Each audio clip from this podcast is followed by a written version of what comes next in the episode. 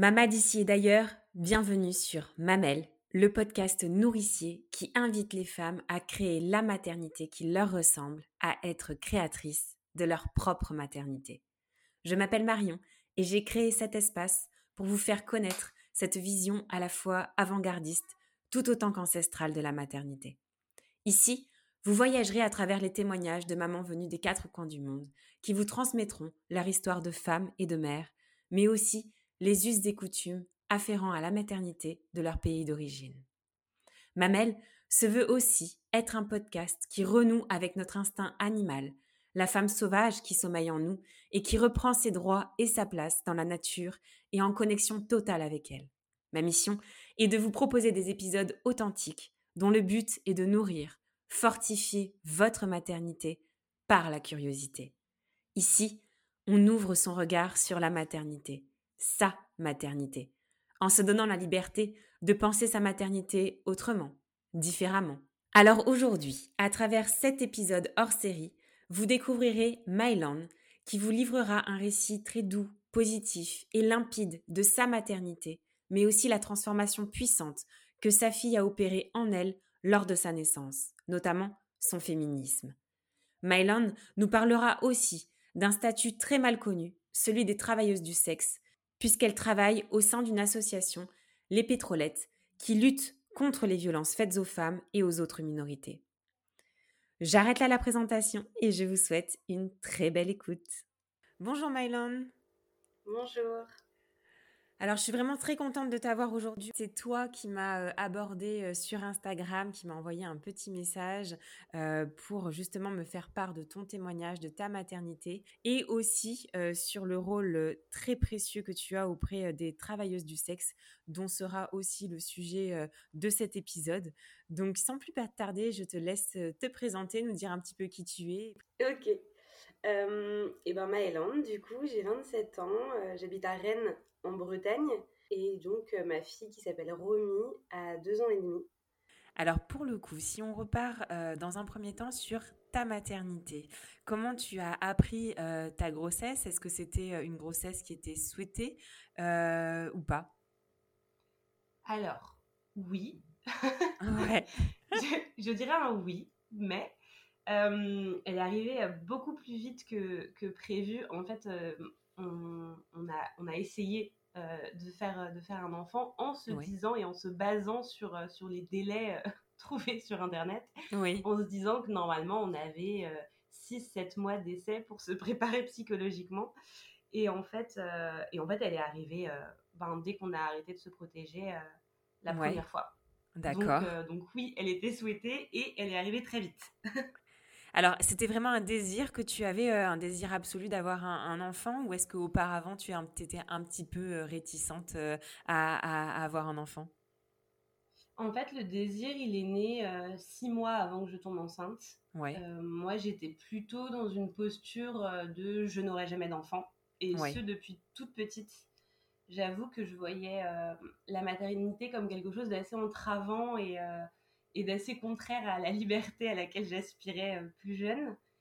Et, euh, et en fait, euh, six mois avant de tomber enceinte, j'ai eu un retard de règles et j'ai été bouleversée quand elles sont arrivées, vraiment. Et ça a été, ça a été très violent parce que, parce que je pensais vraiment ne pas vouloir d'enfant.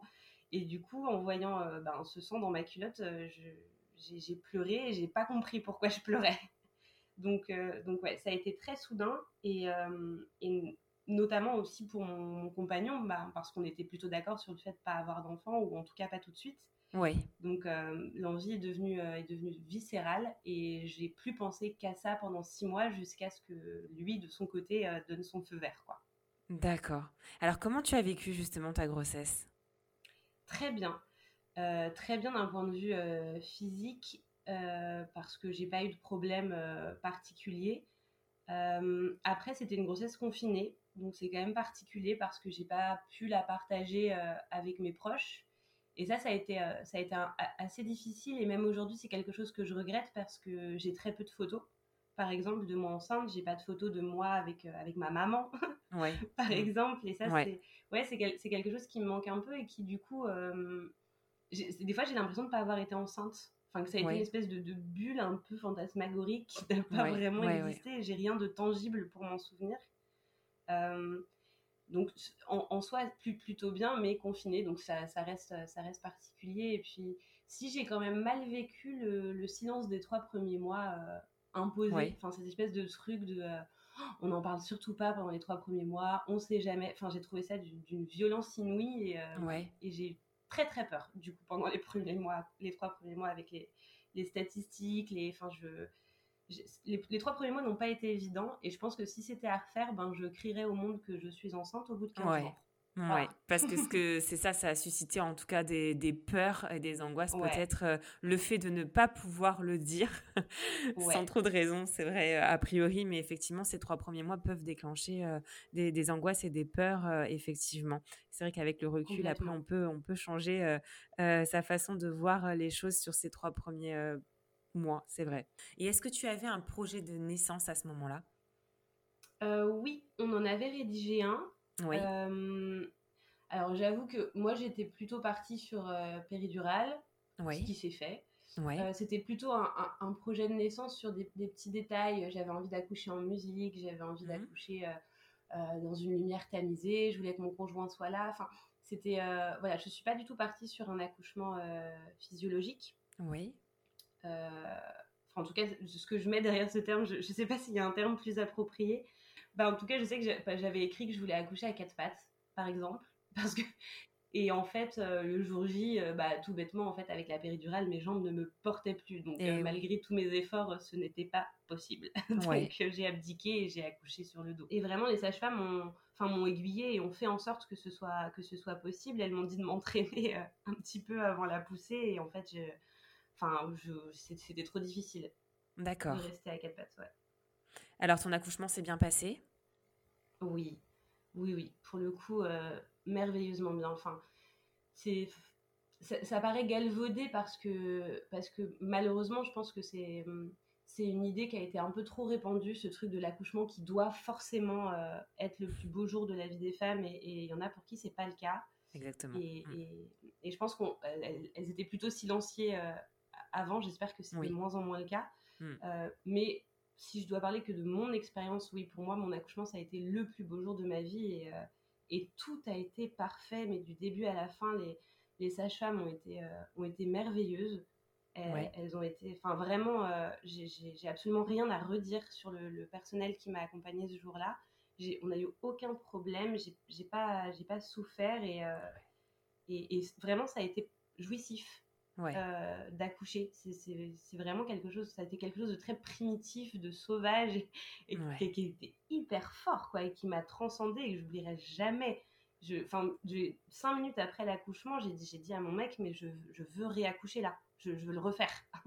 C'était trop bien.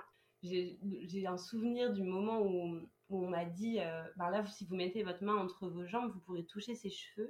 Et je crois mm. que plus que la sortie du, du de, ma fille dont j'ai peu de souvenirs en vrai, c'est ce moment où ma main a, frôlé ses, cheveux.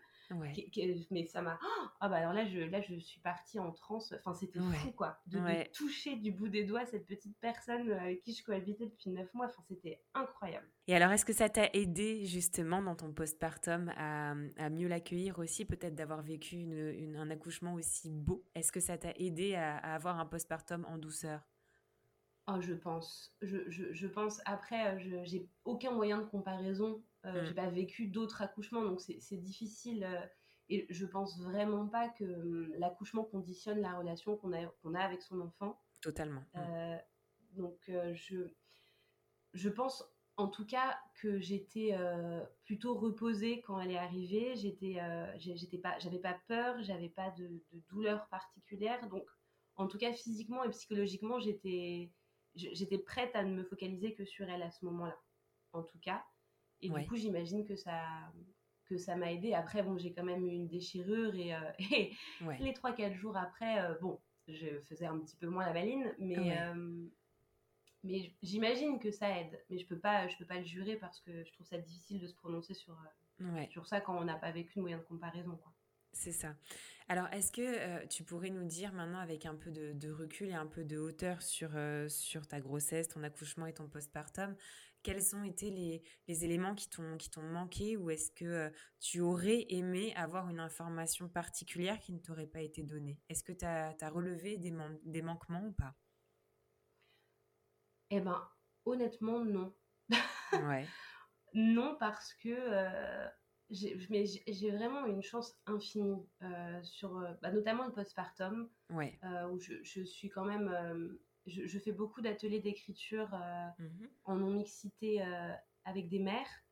Et donc j'ai quand même une, vision assez large des différents postpartums qui peuvent mmh. exister. Je fais partie du Loma Club aussi qui a été fondé par José Farafar qui est un groupe de parole pour les pour les mamans donc, je, me rends compte de la chance que j'ai eue. Et, vraiment, les, difficultés, elles commencent maintenant. maintenant que ma fille a deux ans et que, hum, voilà, et que parfois elle est en colère. Oui. Mais vraiment, euh, au niveau de la grossesse, du de l'accouchement et du postpartum, nous, tout s'est déroulé euh, avec une facilité euh, assez déconcertante et du coup on se posait pas tellement de questions et on n'a pas eu de, de, de, de, moments particulièrement difficiles où on s'est dit ah si ça, on avait su. Euh, ouais. À super intéressant, ouais. Mm. Qu'on me dise plus que le, le, le sommeil, ce n'est jamais acquis, à la Parce que pour le coup, euh, Romy, elle a fait ses nuits, enfin, fait ses nuits. En tout cas, elle a très bien dormi euh, à, partir de deux mois. elle, voilà, elle dormait. et pourtant, c'était un bébé à l'été. Alors, voilà, je tiens à le souligner parce que quand on entend que l'allaitement c'est ça qui peut faire que des bébés dorment pas la nuit? Non, c'est pas vrai. Oui, tu fais bien. Euh, ouais, elle a été allaitée 13 mois et pendant 13 mois, elle nous a tapé des nuits de 12 heures euh, sans aucun réveil. Enfin, vraiment, mm. c'était. Voilà, tout s'est très bien passé. Là, elle n'est plus allaitée et elle nous rejoint à 1h du matin toutes les nuits. Donc. Comme quoi, le euh, lien est un peu réducteur par moment. C'est vrai, bah le lien entre allaitement et, et sommeil. Ça, c'est sûr. Complètement. Mais tu vois, j'ai eu une chance euh, infinie aussi sur le fait que mon, mon conjoint est à mi-temps, moi oui. aussi. Ouais. Donc, euh, chez nous, il n'y a, y a, y a, pas ce côté euh, relais, enfin, il n'y a pas ce truc de...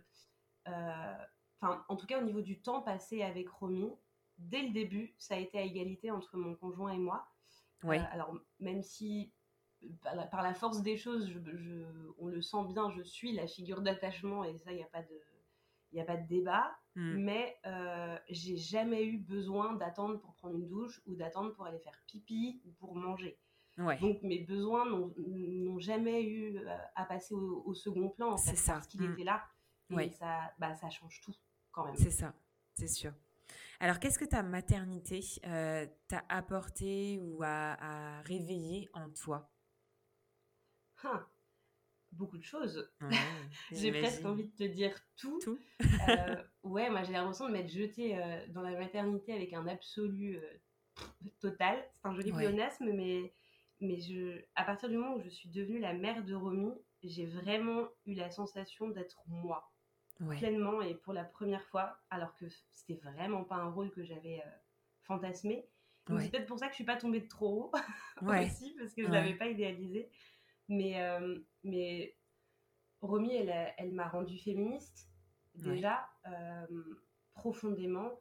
Elle m'a, elle m'a rendue patiente, courageuse. Euh, elle, enfin, grâce à elle, je, je, sais dire non, je sais, je, je, sais l'ouvrir, quoi. Enfin, j'ai, des convictions et j'ai pas peur de, de, de me battre pour, pour, pour, les dire, pour les faire entendre. vraiment, je, crois qu'elle a fait de moi quelqu'un de, bien plus chouette que je n'étais. Ça, c'est sûr. Ouais. Alors tu dis qu'elle a fait euh, quelqu'un de, féministe. Qu'est-ce que tu qu'est-ce que tu mets derrière ce, ce, mot-là qu'on entend très très souvent, c'est vrai? Euh, Je pense que je mets le côté intersectionnel euh, que je que je, je, ne revendiquais pas avant avant Romy. Je, je, me disais féministe parce que je, je, réduisais un petit peu je réduisais un petit peu les luttes. Enfin, c'était, disons que c'était juste, euh, ben, bien sûr, les, les, les, femmes sont les égales des hommes. Voilà. Mhm. et donc, mhm. j'étais féministe. Euh, tout en ayant, je pense, un regard euh, un peu jugeant sur, sur d'autres femmes ou d'autres formes de féminisme. Mhm. Et, et, je pense qu'il y avait quelque chose d'un peu ethnocentré. J'avais un féminisme très occidental, en fait. Oui. Mm. Alors que ben, je, pense que aujourd'hui, et pas je pense, j'en suis sûre d'ailleurs, j'ai vraiment conscience de mes privilèges et j'ai surtout conscience qu'il n'y a pas de, de, hiérarchie dans les luttes, en fait, mm. et qu'une discrimination, une oppression en est une et qu'il n'y a pas. elle doit toutes les luttes doivent converger, en fait. Totalement. Et ça, c'est mm. quelque chose que j'avais pas, j'avais pas intellectualisé avant.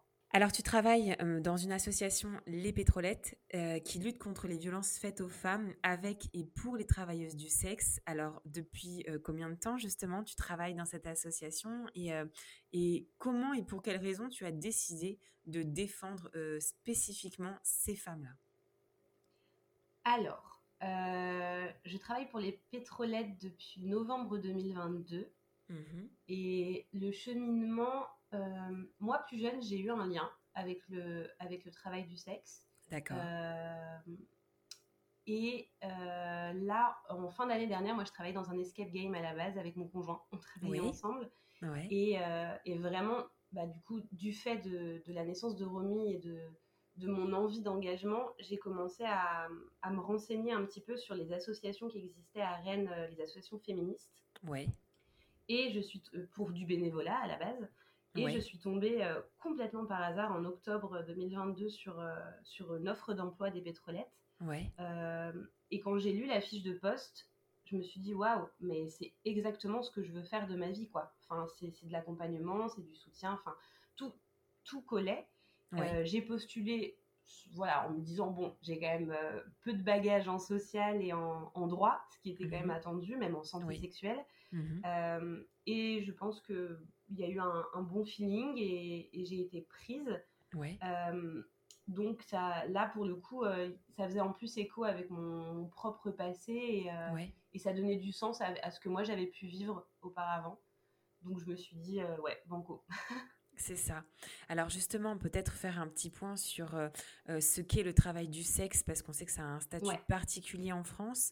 Euh, c'est pas une profession qui est réglementée, mais elle est, elle est toutefois considérée comme une activité légale, même si euh, depuis 2016, la loi pénalise d'une amende l'achat de services sexuels. Alors peut-être que ça serait intéressant de voir si tu peux euh, nous distinguer euh, ce que l'on nomme travailleuse du sexe et ce que l'on nomme prostituée. Oui. Euh, alors, une travailleuse du sexe n'est pas forcément une prostituée. Mm. Une travailleuse du sexe, elle peut être stripteaseuse, elle peut être camgirl, elle peut vendre des nudes sur des plateformes. C'est les travailleuses du sexe, ça englobe vraiment toutes les personnes qui travaillent dans le commerce de, de, la vente de services sexuels, mais pas forcément l'acte euh, sexuel, quoi. C'est ça. Mm. Et euh, pour le coup, ce qui est important, c'est que c'est une terminologie qui vient des personnes concernées.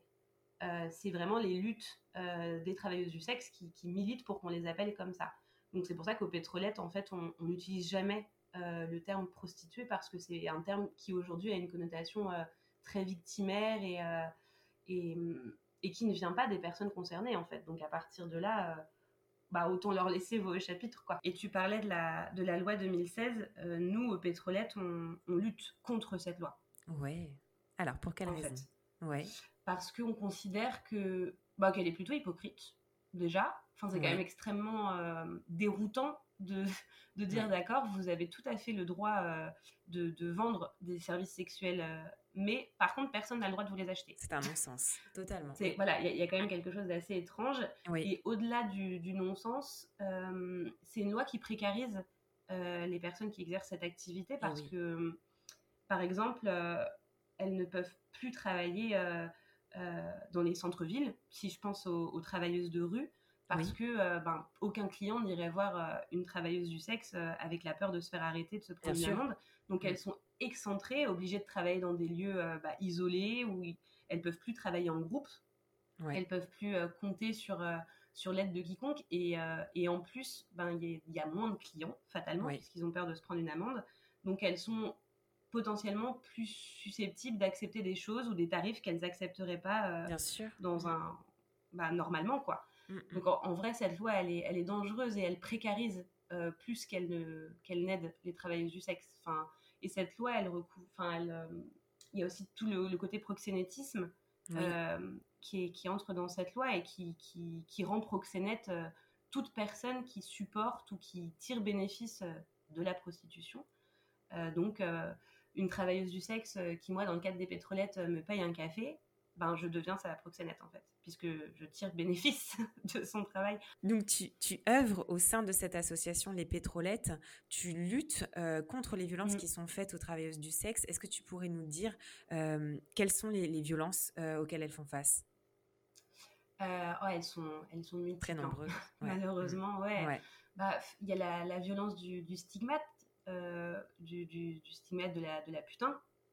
Déjà, ce qui fait que très peu de, travailleuses du sexe, euh, si elles se déclarent, euh, se déclarent en tant que travailleuses du sexe, c'est quasiment euh, quasiment nul comme chiffre. Elles sont, elles sont sophrologues ou coach de vie ou parce que ben, après la peur de pas se faire auto, enfin de pas obtenir un prêt dans une banque par exemple. et puis ce, poids du stigmate, c'est aussi dans le, le cercle intime où il y a une charge mentale dingue de s'inventer une double vie parce qu'on n'ose pas dire à ses proches qu'on est travailleuse du sexe, donc on s'invente un boulot de serveuse et il faut construire le mensonge et le tenir. Et, enfin, c'est, un épuisement euh, inimaginable. Il y a évidemment euh, les violences euh, institutionnelles, économiques, des violences sexistes et sexuelles auxquelles elles sont confrontées de par la précarisation de leur, de leur exercice. Bah, elles ne peuvent pas travailler dans des conditions safe, donc fatalement, elles peuvent être des proies, ça c'est sûr. Euh, les, violences de, l'isolement, euh, parce qu'elles sont, elles sont bien souvent euh, seules puisqu'elles ne, elles ne peuvent pas parler facilement de leur activité. et même en termes de santé, bah, il y a toujours cette peur de la réaction en face. Et donc, il y, y, en a beaucoup qui n'osent pas dire, par exemple, à leur médecin traitant qu'elles sont travailleuses du sexe. Donc, la mm. prise en charge n'est pas adaptée. Bien sûr. y a, en, vrai, c'est multiple et malheureusement, les, les, raisons pour lesquelles on peut avoir besoin des pétrolettes quand on est travailleuse du sexe sont beaucoup trop nombreuses. C'est ça. Il y a beaucoup d'associations en France qui existent sur, euh, sur cette thématique précise de lutte contre les violences faites aux travailleuses du sexe? Alors, euh, je pourrais pas te donner le chiffre exact, mais, euh, mais on, on, est plusieurs. Ouais, en fait, on est hum, toutes les associations comme nous, euh, les associations dites communautaires. Ouais. C'est vraiment cette notion de avec et pour. Oui. elle est, toutes ces associations sont coordonnées par la Fédération Parapluie Rouge, oui. qui, est, donc, qui est basée à Paris et qui vraiment coordonne euh, les, toutes les actions des, associations comme la nôtre. il y en a à Nantes, il y en a, il y a à Lille, enfin, on est dans, franchement quasiment toutes les grosses, grosses villes de France, euh, il y a une association comme la nôtre. C'est super intéressant en tout cas et important aussi de, pouvoir euh, le dire parce que je pense que l'isolement est, un gros gros facteur, euh, je pense, en tout cas à toi de, le dire, mais tu l'as tu l'as tu l'as en tout cas très bien décrit, euh, un très gros facteur et de, dire que ces associations existent un petit peu de partout, ça peut être aussi une belle main tendue pour pour toutes ces femmes qui, peut-être nous nous écoutent, nous écouteront. quand tu parles du statut de travailleuse du sexe justement, mmh quel est-il lorsqu'elle est enceinte? Euh, est-ce qu'elle bénéficie d'un congé maternité hmm. pour le coup? Bah en fait là, alors moi j'avoue que c'est pas euh, le, credo sur lequel je suis le plus à l'aise, euh, mais de ce que je sais, bah en fait si elle, si elle n'est pas déclarée, non. Et oui. évidemment. Mmh, bien sûr. par contre, sinon, c'est ben, ça, c'est régi par le statut d'auto-entrepreneuse, donc ça dépend. Il faut que ça fasse plus de 10 mois qu'elle soit affiliée à la sécurité sociale des auto-entrepreneurs, heureuse. Oui, oui. il faut, ça dépend de son chiffre d'affaires. Bon, c'est quasiment impossible. Ouais. c'est ça. Hein. Ouais, ouais, ouais. Ça m'a l'air bien, bien complexe, en tout cas, pour qu'elle puisse en bénéficier. Oui, oui, tout à fait. Et puis pour le coup, en plus, euh, enfin, être enceinte et travailleuse du sexe, et a fortiori être maman et travailleuse du sexe, ça, soulève euh, bien d'autres questions et de, enfin là pour le coup, de, de violences institutionnelles terribles euh, parce que, il y, en a beaucoup qui, qui vivent dans la peur qu'on leur enlève leur enfant parce que, enfin, même de pression de, de l'ex-conjoint ou de, mm. enfin, là c'est une terreur folle de voir l'activité révélée parce que parce qu'on n'aime pas les travailleuses du sexe en France et c'est forcément de mauvaise mère. Enfin, il n'y a pas de débat, quoi. Il y a des cas euh, que de, de mamans justement euh, travailleuses du sexe que tu, que vous soutenez, que vous suivez euh, au sein de votre association? Alors non, malheureusement moi quand j'ai quand j'ai commencé, j'ai contacté les, les CCAS de, oui. d'Ille-et-Vilaine Pour, parce que du, en arrivant du coup toute, toute naïve et je me suis dit oh là là j'adorerais faire des groupes de parole pour les, les mamans travailleuses du sexe pour les mettre en lien les unes avec les Bien autres sûr. ouais. Et en fait on m'a fermé la porte en me disant ah non, non mais nous on travaille pas avec les pétrolettes parce que on a une, une, une vilaine image enfin qui, parce mmh. qu'on soutient on pense qu'on glamourise et qu'on dit que qu'on est pro travail du sexe, ce qui est mmh une aberration euh, folle pour nous. On n'est absolument pas pro. On, part simplement du principe que ça existe. Donc il faut arrêter de nier. Ça mmh. existe et donc les personnes qui travaillent ont le droit de travailler correctement. C'est notre seul postulat. Mmh. Et, euh, et, donc malheureusement, j'ai pas pu avoir le, soutien euh, des, des, institutions qui auraient pu me mettre en lien avec, avec des mamans qui exercent. Et les mamans qui exercent, pour l'instant, ne viennent pas vers nous, en tout cas. Ouais. ouais. C'est vrai que là, on est sur d'autres, euh, d'autres violences, je pense, qui, qui s'ajoutent euh, dans, dans ce cas-là, quand on a la responsabilité, la charge d'un enfant et qu'on est euh, sur un tel, un tel statut. On, imagine, on imagine très bien. qu'est-ce que ça t'apporte depuis que tu es, qu'est-ce que ça t'a apporté cette expérience que tu as depuis, depuis que tu es au sein de cette association? C'est compliqué comme question. Je pense que ça m'a dans tous les cas, ça m'a permis de continuer à me rendre compte de mes propres privilèges, ça c'est sûr. Euh, mhm. Ça rend humble. Euh, et, et, en fait, je trouve ça formidable de d'agir en se disant que la personne qui est en face de nous a toutes les clés euh, pour, pour être heureuse et pour résoudre ses problématiques et que, et que nous, on est simplement là pour, pour l'aider à avoir ces clés-là, mais mais en aucun cas j'ai une posture de d'aidante euh, face à une aidée. C'est vraiment on travaille ensemble pour résoudre et pour, pour solutionner. Et ça, je trouve, je trouve ça vraiment chouette parce que dans, quand on pense au métier du social, on a un peu cette idée euh, bah de, ouais, du sachant, euh, sachant, sachante qui va, qui va juste porter la personne. Et, et, en fait, moi, je suis arrivée un petit peu avec cette idée-là. oh là là, je vais être une super héroïne, ça va être formidable. je vais rentrer chez moi, je vais être trop fière. Et, en fait, non, vraiment, ça rend humble. Et, euh, et je, je rentre chez moi en me disant que j'ai été riche de plein de rencontres. Et en fait, j'apprends tous les jours parce que euh, bah, les personnes que je suis censée accompagner, elles sont les propres expertes de leur réalité. Et, et moi, je, je suis simplement là pour, euh, ouais, pour, pour accompagner du mieux que je peux, mais en aucun cas je sauve des gens. Et, et ça, je trouve ça trop cool de s'en souvenir.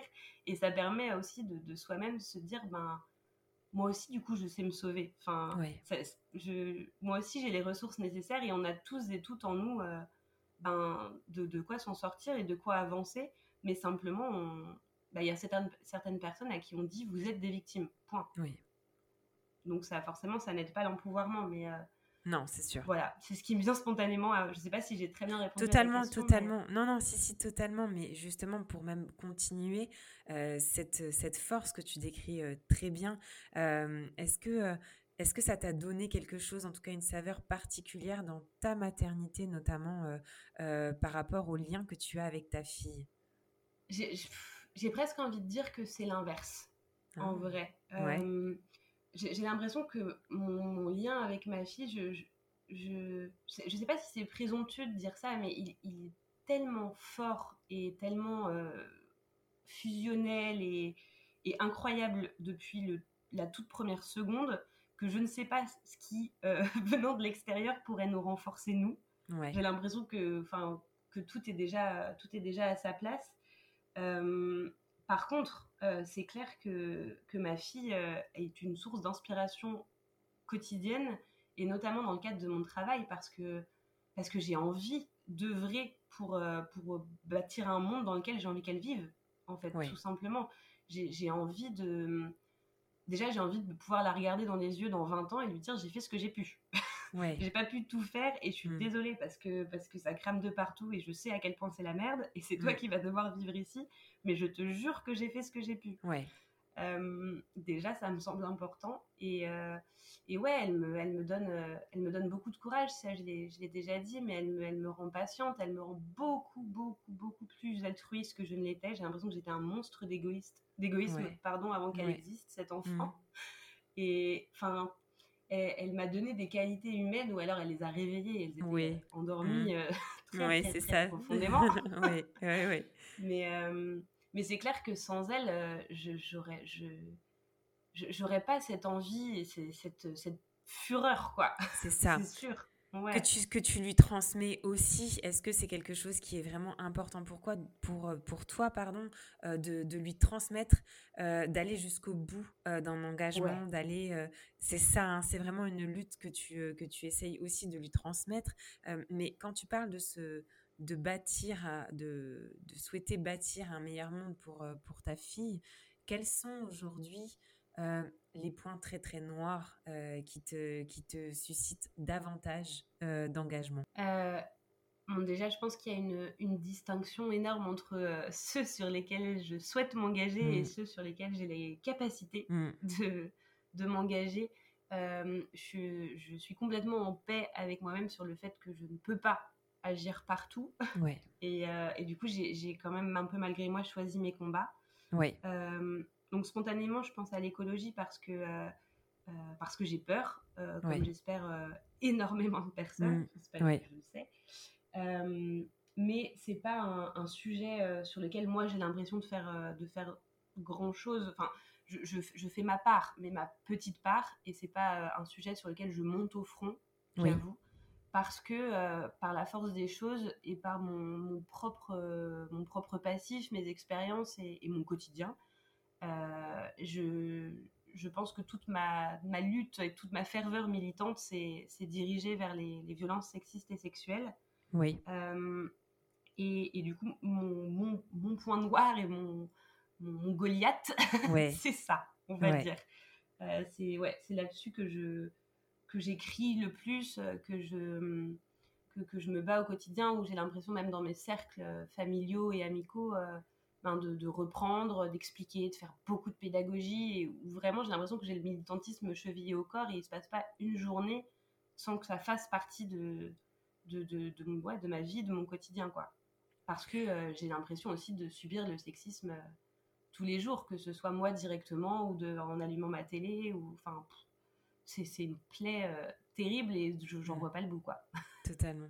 Alors, tu parlais de ton cercle familial et proche, amical. Euh, justement, est-ce que tu as euh, déjà eu ce type de regard euh, un peu peut-être malveillant sur l'activité que tu mènes au sein de l'association Les Pétrolettes? Non. Non, j'ai pas eu de regard, de regard malveillant. je pense que, bon, déjà, j'ai la chance d'avoir une famille soutenante. Oui. Vraiment. je pense que euh, c'est vraiment le, postulat de ben, si je suis heureuse et que je suis fière de moi et que je fais de mal à personne, ouais. bah go, euh, vas-y, et nous on sera mm. fiers de toi au niveau de, mes parents. Et ça, c'est assez précieux, c'est sûr. Après, euh, si on, pousse un petit peu les générations, effectivement, c'est compliqué de tenir tout le discours que j'ai eu sur le travail du sexe, le fait de dire que c'est un, un, travail et que et qui voilà il faut, faut aider ces personnes là à, à, travailler de façon safe mm. point et qu'il faut pas les sauver. Enfin là bien sûr oui il y a des mais, mais, tu peux pas les laisser euh, faire ça. Enfin c'est terrible les pauvres. Enfin et là bon j'avoue que j'ai pu laisser passer euh, deux trois discours victimaires parce que parce que c'est ça, pompe trop d'énergie de tout prendre à zéro c'est sûr c'est sûr. voilà. Mais sinon dans, même dans mes cercles amicaux euh, non j'ai franchement j'ai j'avoue qu'il y a un tri qui s'est fait au fil des années et je crois que quand on devient maman, de toute mm. façon, on n'a plus le temps. le tri de s'embarrasser. Oui. ah ouais. Ouais, ouais. Franchement, les personnes qui sont autour de moi, euh, là, elles sont autour de moi parce que je veux qu'elles soient autour de moi. C'est ça, exactement. C'est sûr que la maternité permet aussi d'opérer ce, ce, tri naturellement. Ah oui. C'est certain. Est-ce que, euh, peut-être euh, deux dernières questions pour finir, est-ce que cette lutte euh, a été un chemin de guérison pour toi puisque tu nous parles d'un passif lié à ce travail. Est-ce que ça a été aussi euh, un chemin de guérison, cet engagement? Alors un chemin de guérison, euh, je, je, ne sais pas parce que je ne suis pas sûre que j'ai été blessée vraiment par, par ce passif-là. Mmh. En revanche, ça a donné du sens. Ça, c'est certain. Ça a donné du sens à ce que j'ai pu vivre. par contre, euh, au niveau de, des violences sexistes et sexuelles que, pour le coup, là, j'ai subi. Oui. Euh, là, oui, il y, a eu, euh, il y a eu un chemin de guérison. et il y a eu... parce que du coup, les pétrolettes luttent contre les, VSSS, donc les oui. sexuelles, en plus de, de, lutter pour les droits des travailleuses du sexe. Et, et, du coup, oui, sur cet aspect-là, oui, parce que je me suis ok, en fait, je peux faire quelque chose. Enfin, c'est pas quelque chose d'immuable et c'est pas. je, j'ai vraiment un pouvoir d'agir, quoi. Et ça. et ça, prendre conscience de ça et avoir l'impression de, de me servir de tout ce que j'avais pu prendre dans la gueule pendant 25 ans pour en faire quelque chose et pour, euh, pour retourner euh, tout ça contre les personnes agresseurs, contre les agresseurs. Les agresseurs, ouais, les agresseurs, ouais. Euh, bah ouais, ça, ça pour le coup, ça, ça, peut s'apparenter à une forme de guérison. Ouais. Alors, peut-être pour finir, quel est le message que tu souhaiterais faire passer aujourd'hui aux mamans et aux femmes qui nous écoutent, que ce soit sur ton parcours de maternité ou plus largement sur, euh, sur cette lutte que tu mènes, sur, euh, sur tes combats, sur, euh, sur cette transmission, sur cette inspiration de ta fille? Quel, quel est le message que tu souhaiterais faire passer? Alors, je commencerai par dire qu'un jour ton enfant dormira. C'est une promesse. Déjà. oui. Ça donne de l'espoir. non, j'ai l'impression que c'est le nerf de la guerre, le sommeil, alors je préfère commencer par là. En, vrai, moi, j'ai envie de déculpabiliser tout le monde et, te dire, en fait, euh, si t'as pas euh, de, déjà, de, en tout cas, si tu as l'impression de ne pas avoir de conviction profonde et de pas euh, de pas t'engager suffisamment pour quelque chose, déjà, c'est ok, en fait. On n'est pas obligé de prendre parti sur tout, on n'est pas obligé d'avoir un avis sur tout et on n'est pas obligé de. En fait, à partir du moment où tu es maman, tu te bats déjà au quotidien, quoi qu'il se passe. Et ça, personne ne pourra te l'enlever. Et, euh, et en fait, ouais, je, pense qu'on est, aussi, on est dans une société où, euh, où il faut avoir un avis tout le temps, il faut avoir des, des convictions très fortes et il faut les porter très fort. Et euh, ça, moi, je trouve ça assez fatigant. Et je crois qu'à certaines périodes de ma vie, j'aurais bien aimé qu'on me dise T'as le droit de pas savoir, euh, t'as le droit de pas avoir envie, de pas avoir l'énergie. Donc, si tu as des convictions et que tu te bats pour elles au quotidien, et eh ben, euh, eh ben c'est trop cool. Et j'espère que ça te fatigue pas trop. mais, euh, mais si mm. là, pour l'instant, tu es en plein postpartum et tu te demandes déjà comment tu vas faire pour te laver, ben, le combat, il est là, quoi. Déjà. Mm, c'est très fort ce que tu dis, vraiment. C'est très fort et très inspirant. Et je pense effectivement qu'on a besoin de l'entendre. bah, cool. Parce que j'en suis vraiment convaincue. ouais, non, non, mais c'est vrai, c'est vrai, on, on le dit pas assez et c'est vrai que tu décris et tu dépeins parfaitement la société dans laquelle on est euh, par rapport à, ça, ces positions que l'on a euh, surtout, qu'on doit avoir, que la société nous impose à avoir.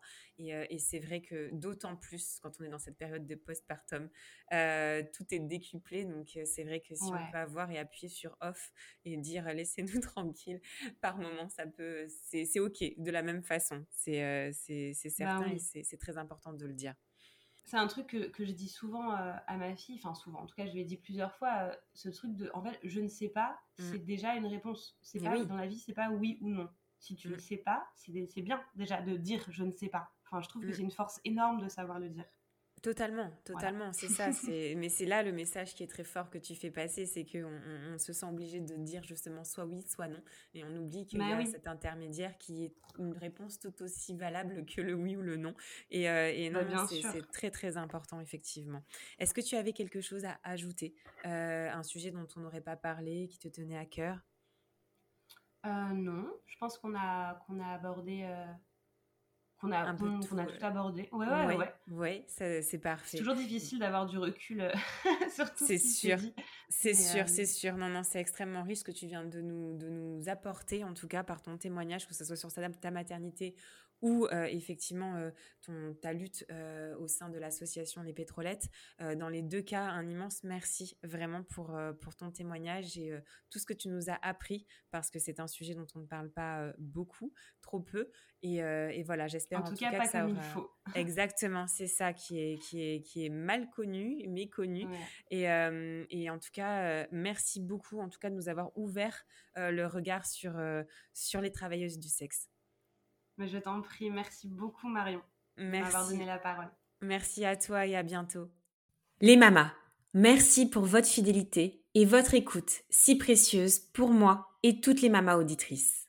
Si vous avez aimé cet épisode, n'hésitez pas à vous abonner à mon podcast, mais aussi à mon compte Instagram Mamel le podcast pour y retrouver les moments phares des épisodes et bien plus.